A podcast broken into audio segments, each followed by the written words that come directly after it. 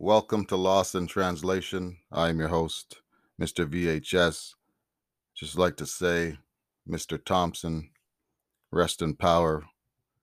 We are going to miss you, a man who has coached the Georgetown University Hoyas, who has embodied what Black excellence is throughout the course of his coaching career at Georgetown, who's had many, many players come through that university and was just a positive influence for Black youths as they were going through their adolescent years, guiding them, giving them direction, and really being a mentor to them on the sideline and off the sideline as well too.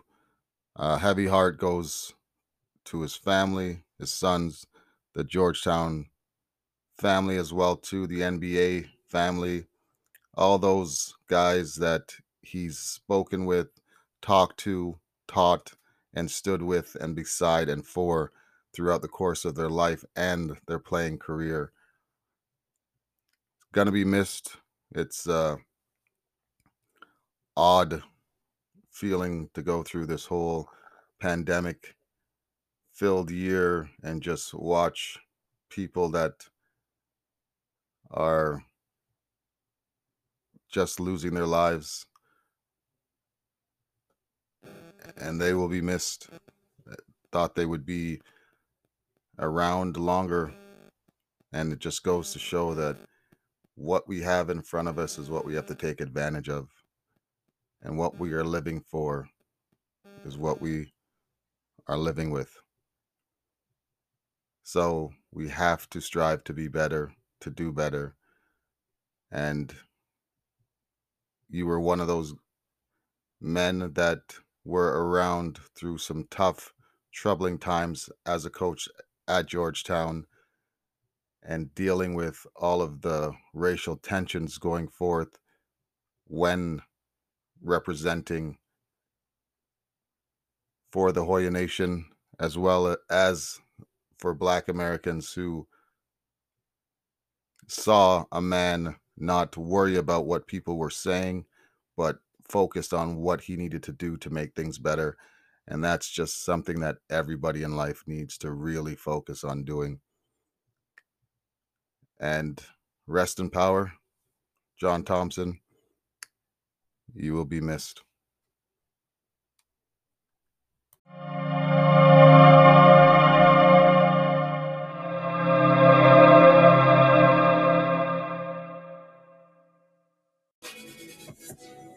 Raptor recap and what did we just witness? 112 94 Raptors lose to the Boston Celtics and really a matchup of starters that really dictated the pace on how this game was going to be played out. Raptors starting five combined through the course of the game were 20 for 55. They shot 36% compared to 30 of 65 for the starting unit of the Boston Celtics. That's at 46%. And three point shooting was horrendous for the starting unit of the Raptors, going four for 25 combined. Fred Van VanVleet, two for 11. Siakam and Gasol, both 0 for 3. OG with one of those, and Lowry one as well, too. Combined 16% for the starting unit from downtown of the Raptors compared to 14 for 32 at the starting Boston 5 14 for 32 44% from downtown. Mar- Marcus Smart was 5 of 9 Campbell Cardiac Walker 4 for 7 Jaylen Brown three for nine, two for five was Jayson Tatum from behind the arc, And the Raptors shooting woes continue throughout this course of the game. Pascal Siakam had three quick fouls in the first quarter, and you can blame the officiating, or you can just blame the fact that the Raptors were outmatched on the perimeter. Tatum, Walker, Brown, Smart are all individuals who can get their own shots when needed to be. Marcus Smart is not one to create his own, but if the possibility happens to be shot clock low, ball in his hand, he can get to the hole or find somebody off that dribble. And the Raptors were out of source sorts defensively and were unable to contain or maintain anything that these Celtics were putting up against them. At halftime, the Raptors' field goal percentage was 28.9 compared to the 46 of the Boston Celtics. Boston was 9 for 19 from 3, Raptors were 5 for 24. Free throws relatively the same, rebounding plus 6 for the Celtics. Turnovers were at 9 for the Celtics, 8 for the Raptors. It was 59 to 42 at halftime. In that second quarter, the field goal percentage of the Toronto Raptors were 21.7% from the floor compared to the 34.8 from the Celtics despite having no real offensive presence on the court. It seemed defensively the Raptors could turn up that gear and start producing more turnovers and getting in passing lanes and just being more receptive on what was transpiring on the court. But that did not take place at all. Tatum hits a buzzer beater fadeaway 88 73 after three quarters. Raptors are 24 for 66, 36% compared to Boston's 33 for 68 at 48%. Three point range 44% for the Celtics, 25% for the Toronto Raptors.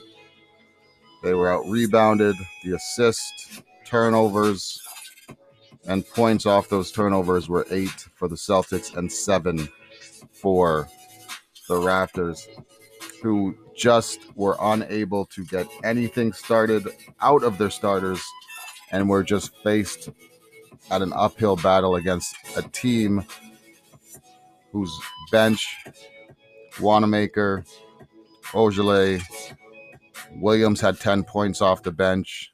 Wanamaker had seven. Ojeleye with three. Langford with two.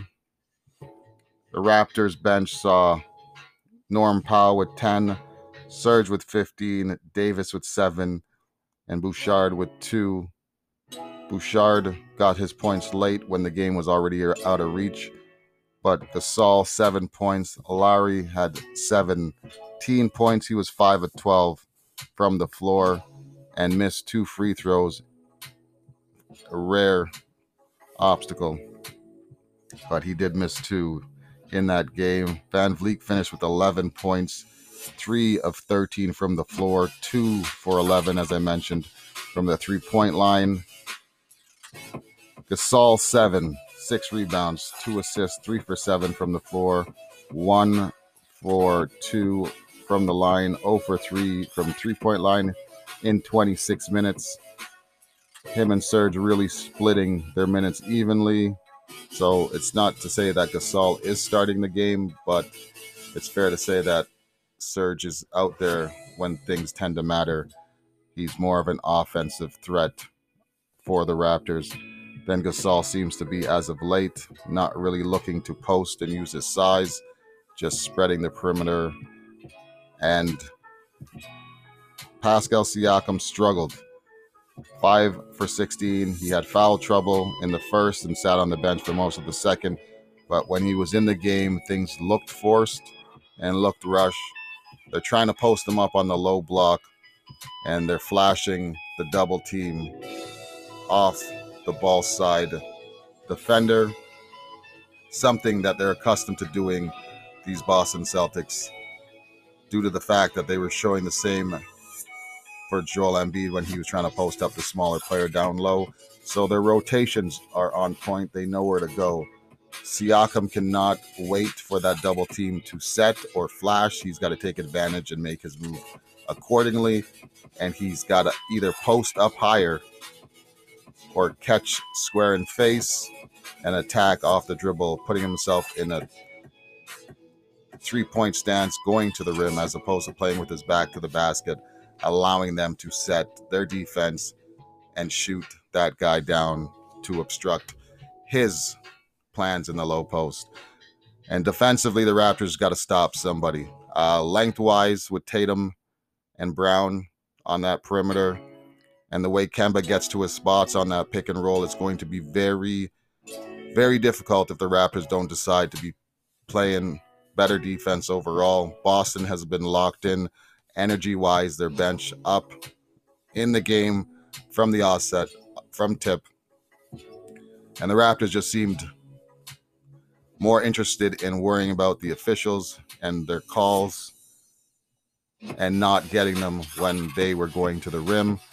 Lowry's going to have a problem with Tatum due to Tatum's length. He has the ability to give Lowry that space on his drives, allow him to get to his takeoff point, and then close the gap with his length and his size and be able to manipulate or block Lowry's shot as he's going to the hole. And it's not going to be a Brooklyn series. Brooklyn did not have bodies, they did not have scoring. They had Levert, Harris left the bubble. TLC was pretty productive. But other than that, they didn't offer any type of offensive remedy for what the Raptors were doing. Now you have an offensive remedy that Boston is putting on the Raptors, and defensively, they're not responding. They took themselves out of the game early off. They're settling for a lot of shots, weren't able to get to the hole, and it just seemed as if Boston was quicker and more in tune with their game plan in this game here. And the Raptors really allowed Boston to play their game because the Raptors weren't playing anything productive throughout the course. And game number two cannot be like game number one. Like I said, it has to involve the energy that you get from your bench players, the perimeter defense, plus the offensive rebounding, which Boston showed that they are about and willing to do for a full 48 minutes, and the Raptors have to lock in on that end as well too. The matchup with Fred, Lowry, Walker, Tatum, Pascal, and Brown. Well, they got to figure something out. The Raptors were shifting to a zone on every make and man on every miss, and they weren't making a lot to drop into a zone. But the thing about a zone defense is you have to be able to rebound and not give up second chance shots, and people have to be gang rebounding on the Raptors. They need to make it one and done for the Celtics, like they were doing, like the Celtics were doing to them, and just start playing basketball, move the pace, move the ball around, look to shift their defense, and have them actually have to play defense for more than just 10 seconds of the shot clock by trying to shoot your way back into a game defensively, you have to lock down and push them for turnovers, and they were offering turnovers. The Celtics, they were turning up the ball, turning over the ball, but the Raptors would then turn it right back over and would not capitalize on these opportunities that they were given. They tried to make it close, but it wasn't at all. Raptors do lose that game. They take their loss to the Celtics 112-94 and are down 1 nothing in the series. And a lot of people are going to say, well, it's game 1, that's how the Raptors play. That was how they played before they won a championship and realized what it takes to win. So, having that be a foundation of the excuse for a team and an organization who's proven that they're champions is something just like the dinosaur itself needs to be put in extinction for anyone speaking about the loss. They need to wake up because being wake, woken up in a series when you go down to nothing, now that isn't something they want to have on their plate. And if Boston is able to push that on them and dictate a pace and a panic for the Raptors, and it's going to be a long, long, short series for the Raptors to be in. And they might be ending their season against the Boston Celtics. But I look for these guys to have a better shooting performance than what they put up throughout the course of this first game. I don't expect Fred to miss two to hit only two out of his 11 shots. He he takes from 3 and I especially don't expect him to be going 3 from 16 from the floor, meaning that he hit one shot throughout the course of the game. It's going to be a different different mentality game two. That takes place on Tuesday at 5:30, followed by Game Seven of the Utah Jazz versus the Denver Nuggets. That's at 8:30. That was the Raptor recap. I was going to say another word that starts with C, but it is what it is. WNBA and NBA on the other part. But this was a Raptor recap, lost in translation. Mr. VHS, John Thompson, you're going to be missed. Thank you, sir.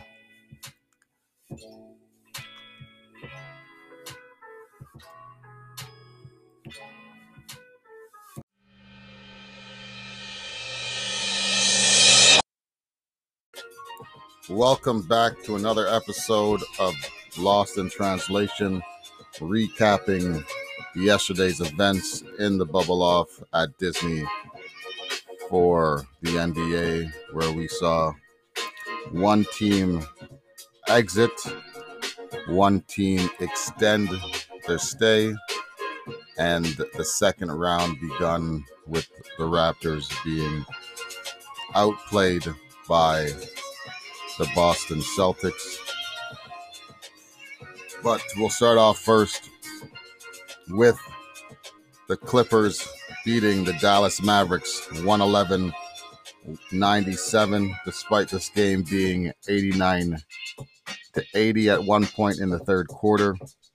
There was really nothing Luka could do to have the Dallas Mavericks force a game number seven Morris ejected in the second quarter after a karate chop to the back of the head, followed by a swipe for the ball, which then ended up with a follow through to the back of the head of Luka.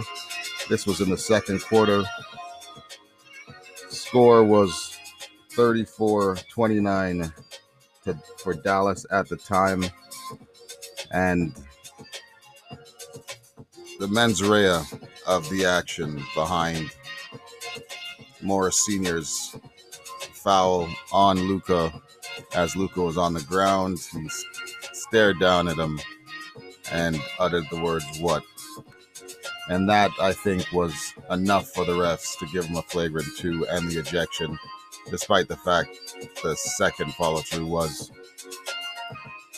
basically a flagrant foul as well, too. But what he did to keep that ejection on him was that stare down at the end. But despite Morse leaving out of the game in the second quarter, the Dallas Mavericks were just unable to put together anything throughout the course of the game. Kawhi Leonard finished with 33 points, 14 rebounds, 7 assists, 5 steals. Zubac had a double double, 15 points, 11 rebounds. Paul George, 15 points, 9 rebounds, 7 assists, 6 for 9 from the floor. shooting improving, getting better as the series went on after his lackluster start. But still, foul trouble seemed to be a problem for George, and that's going to be something to look forward as the Clippers will be facing the winner of Denver and Utah. Reggie Jackson had 14 overall. Harrell had four. Lou Williams had five, but not heavy minutes really for these guys down the stretch. Hardaway with 10, Finley with 16, and Luka with 38, nine rebounds, nine assists, one steal. The only person who was offensively productive. Burke was aggressive early, but later on throughout the course of the game was really a non-factor, and Curry as well too. Dallas played without Kristaps Porzingis. They have nothing to hang their heads about in this series. Uh, we learned a lot about the Clippers and what uh, their recipe is or what it isn't because it was kind of hard to see a, a Kawhi led team with such raw emotion as Morris Sr. let out his frustration on Luka throughout the course of the series. But going forward, will that be a problem with the continuity? And will plays like that cost them later on in series because other teams will have more offensive weapons that they have to worry about in their second round matchup with either the Jazz or the Denver Nuggets. We'll we'll see what what transpires and what will take place for the Clippers, but they've moved on to the second round. They are in the driver's seat awaiting a game that saw the Nuggets take down the Utah Jazz 119 107 and Murray Murray Murray throughout the course of the game at one point at 14 out of the 17 Nuggets points in the second quarter. He is shooting 62% from the floor throughout this first round series versus the Jazz and is just just in crazy, crazy. That's all I got to say. The numbers he's put up, what he's doing for this Denver team, who saw better production out of their perimeter defenders with the insertion of Harris coming off the hip injury. Their lineup of Porter Jr., Harris, Plumlee, Murray, and Craig were really active on the defensive end, grabbing loose balls, Plumlee especially going after getting balls that they never normally would get. And for once throughout the entire series, they were not outscored in the third, as they outscored the Jazz 27 23. And for the first time as well, they led going into the fourth quarter, uh, 88 to 79. And throughout the fourth, it was a back and forth between Murray and Mitchell. But the performance of Mitchell was phenomenal for the Utah Jazz. He had 44 points, six rebounds, five assists, 14 for 25. Perfect from the stripe, 9 for 13 from behind the arc. He leads the NBA playoff performers with his three point shooting. Gobert had a double double 11 points, 11 rebounds, three of eight from the field, five of 11 from the three free throw line, which was an added bonus for the Nuggets, making Rudy earn his points at the stripe, not giving him easy looks, clogging in the middle, and better, better defense when it came time to the pick and roll hedging up to stop Conley or Clarkson and not giving them the ability to go off with easy jump shots like they were doing in the first quarter. Mitchell and the Utah Jazz were perfect five for five from the floor in the first quarter to start things off, but struggled as the game went on and slowly were shooting worse than that hot start. But with that said, at the end of everything, Conley gave you 21. Clarkson gave you 11 off the bench as well too. Bunch of his scoring was done before the fourth quarter, and that's something that Denver's got to look or Utah's got to look into is who else besides Mitchell is going to allow them to put the stamp on the series, finish off the Denver Nuggets, and not giving them the life that they have gotten from this huge win and a 50 piece put up by Murray with five rebounds, six assists, 17 for 24 from the floor. He was also seven for nine from the line, nine for 12 from the three point line as well. Just incredible on what he's been doing, how he's been performing, and how unstoppable Murray has become throughout the course of these playoff runs. It's going to be a fantastic game seven for these two teams, and we'll see which of those teams do show up. Will it be that defensive Denver Nuggets who are relying heavily on Jamal Murray to give them that boost offensively, or will there be a lapse of defensive coverage by Denver, allowing the Jazz to get comfortable inside, to bury them with the points in the paint, and just utilize their size and with Rudy Gobert because Joker is not really a shot blocker. He's more of a new age big man who spreads the floor, can shoot the three, put the ball on the floor, and get to the hole. But overall, Denver out rebounded Utah 43 to 30. And the points in the paint were 32 in favor of Denver to 28 for the Utah Jazz. 10 second chance points compared to two for Denver. And despite the 15 turnovers compared to the 10 of Utah Jazz for Denver, points off turnovers were 15 for the Utah Jazz off of the 15 turnovers by the Denver Nuggets. And then 14 points off the 10 turnovers for the Denver Nuggets of the Utah Jazz. So a lot of things did change defensively. They stepped up and they won quarters. They won the fourth, they won the third, and that was the most mental lapse they've had throughout this series was that third quarter surge that the Jazz would put on them and they wouldn't be able to recover. And this was actually a game that Denver can build on despite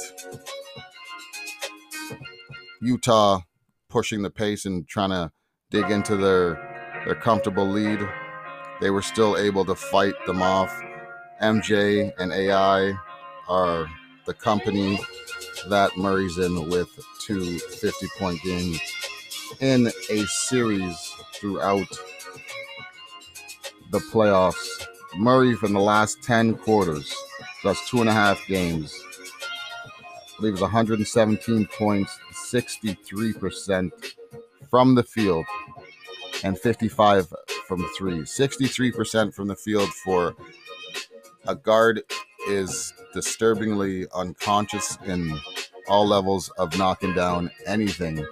And 55 from three. Well, you pick your poison on what you want this guy to do. Is it going to be a step back, pull up, three point shot? Is it going to be a curly kneel through the legs, behind the back, cross back over, switch directions? And go to the glass with that burst of speed as ease as he often did in this game and he's been doing in this series. But that will be a great game seven. Once again, the Jazz 119 107. Tonight's matchups, we have the Houston Rockets versus the Thunder. That series is 3 2 for the Rockets, who look to close out this series. Westbrook is back, did struggle last game with seven points, but the struggles continue for Shai Alexander, Chris Paul, and Gallinari had an off day as well too. Dennis Schroeder being ejected from that game number five was huge because Thunder could not muster anything offensively throughout the game, and Schroeder was that only person to do so off the bench. That lineup of Schroeder, Shai Alexander, and Chris Paul usually do outscore their opponents' backcourts, but at an average of 70 ish points per outing combined, but they've been really struggling throughout this series. I look for them to play desperate, hungry, and aggressive because this is a go home scenario for them.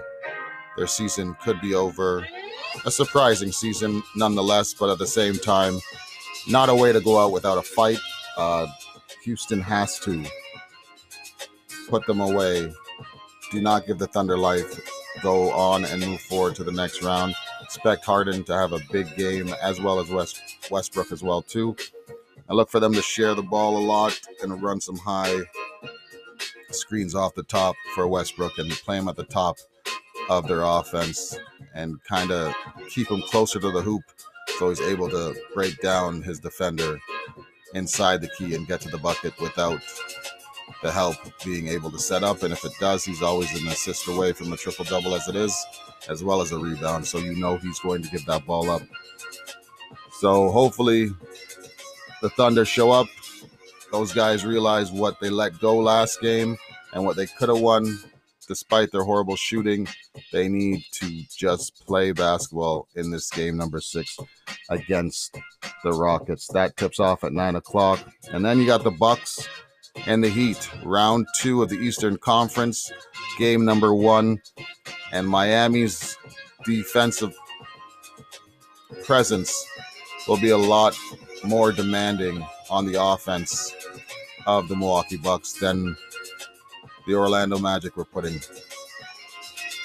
But the Bucks are playing well. Giannis is very dominant, and guys are hitting shots. Middleton has stepped up in that series. It was a slow start, but hopefully that spills off into this Miami series.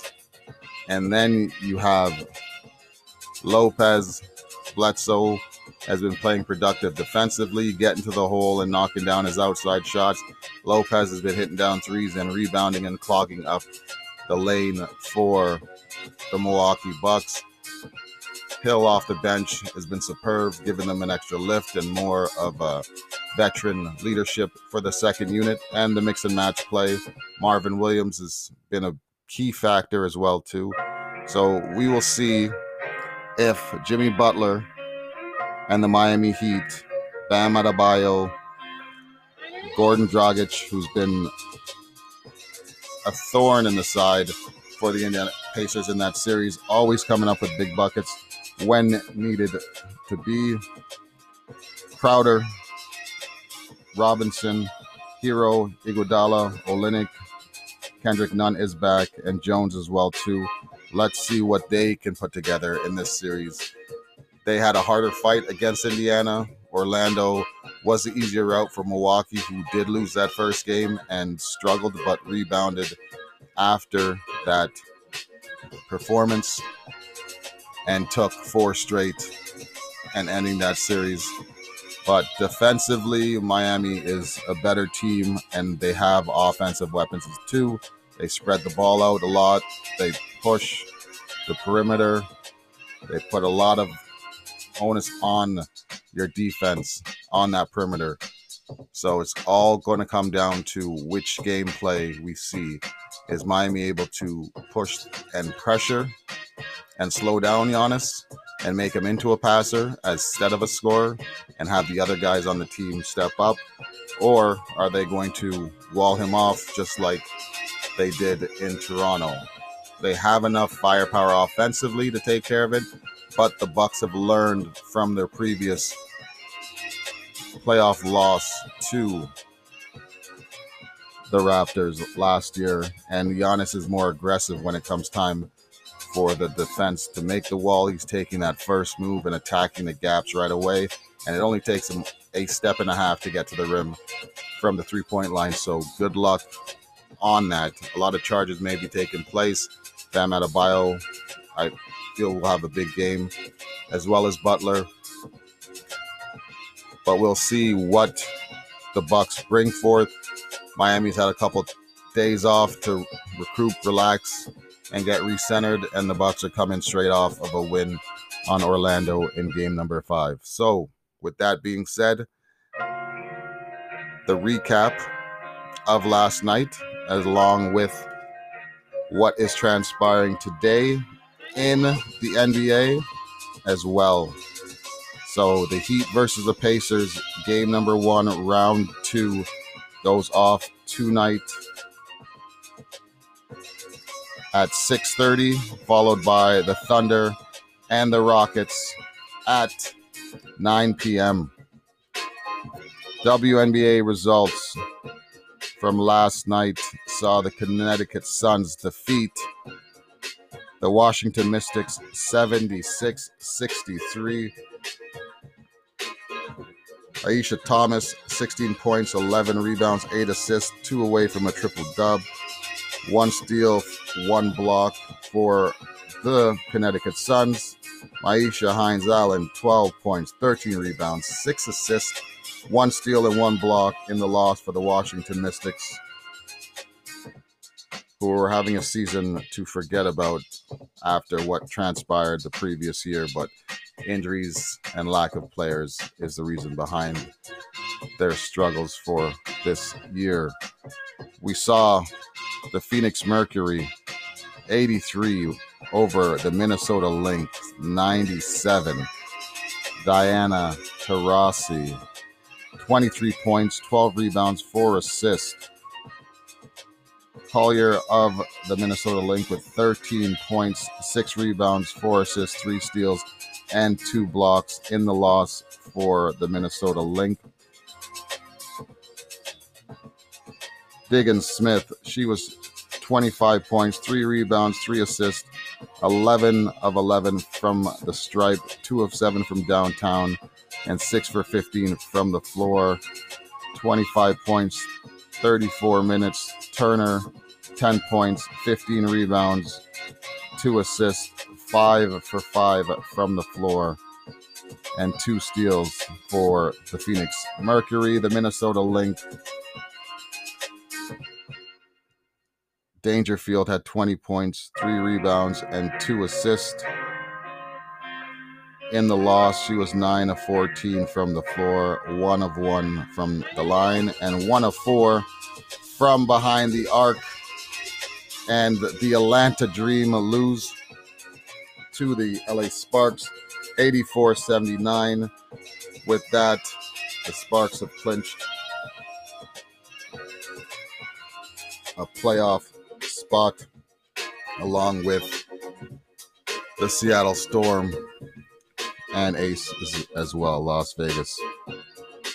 Candace Parker had nine points, 10 rebounds, seven assists in the win. Monique Billings, 12 points, 14 rebounds, four assists, two steals, and two blocks for the Atlanta Dream in the loss. Despite being a game the Sparks should have ran away with, Atlanta made it one and ended up losing 79 to 84 to the LA Sparks. Carter for the Dream had 26 points as well, four rebounds, one assist, 11 for 19 from the floor in that loss. And Sykes 15 points, four rebounds, three assists for the LA Sparks. and Gray 14 points, five rebounds, five assists as well in the victory, along with Candace Parker with for the LA Sparks. And that is a WNBA recap for Sunday's events. Monday's games are the Chicago Sky versus the Indiana Fever and the Minnesota Lynx versus the LA Sparks. Lynx coming off of the loss the Phoenix last night. Look to rebound in the win column against the Sparks, who have won nine straight. They are nine and one in their last 10 games. One game losing streak for the Minnesota Lynx, who are six and four in their last 10. Even Steven throughout this game should be fantastic to partake in. Biscuit game in the WNBA with only a two piece on the board for the 31st of August. Once again, I'd like to say thank you for listening to Lost in Translation. I am your host, Mr. VHS. Enjoy the events of the NBA playoff games today, as well as the WNBA. Houston versus the Thunder, the Heat, and the Bucks kick off round two in the East. Enjoy, mask up, and be safe, people. Thank you.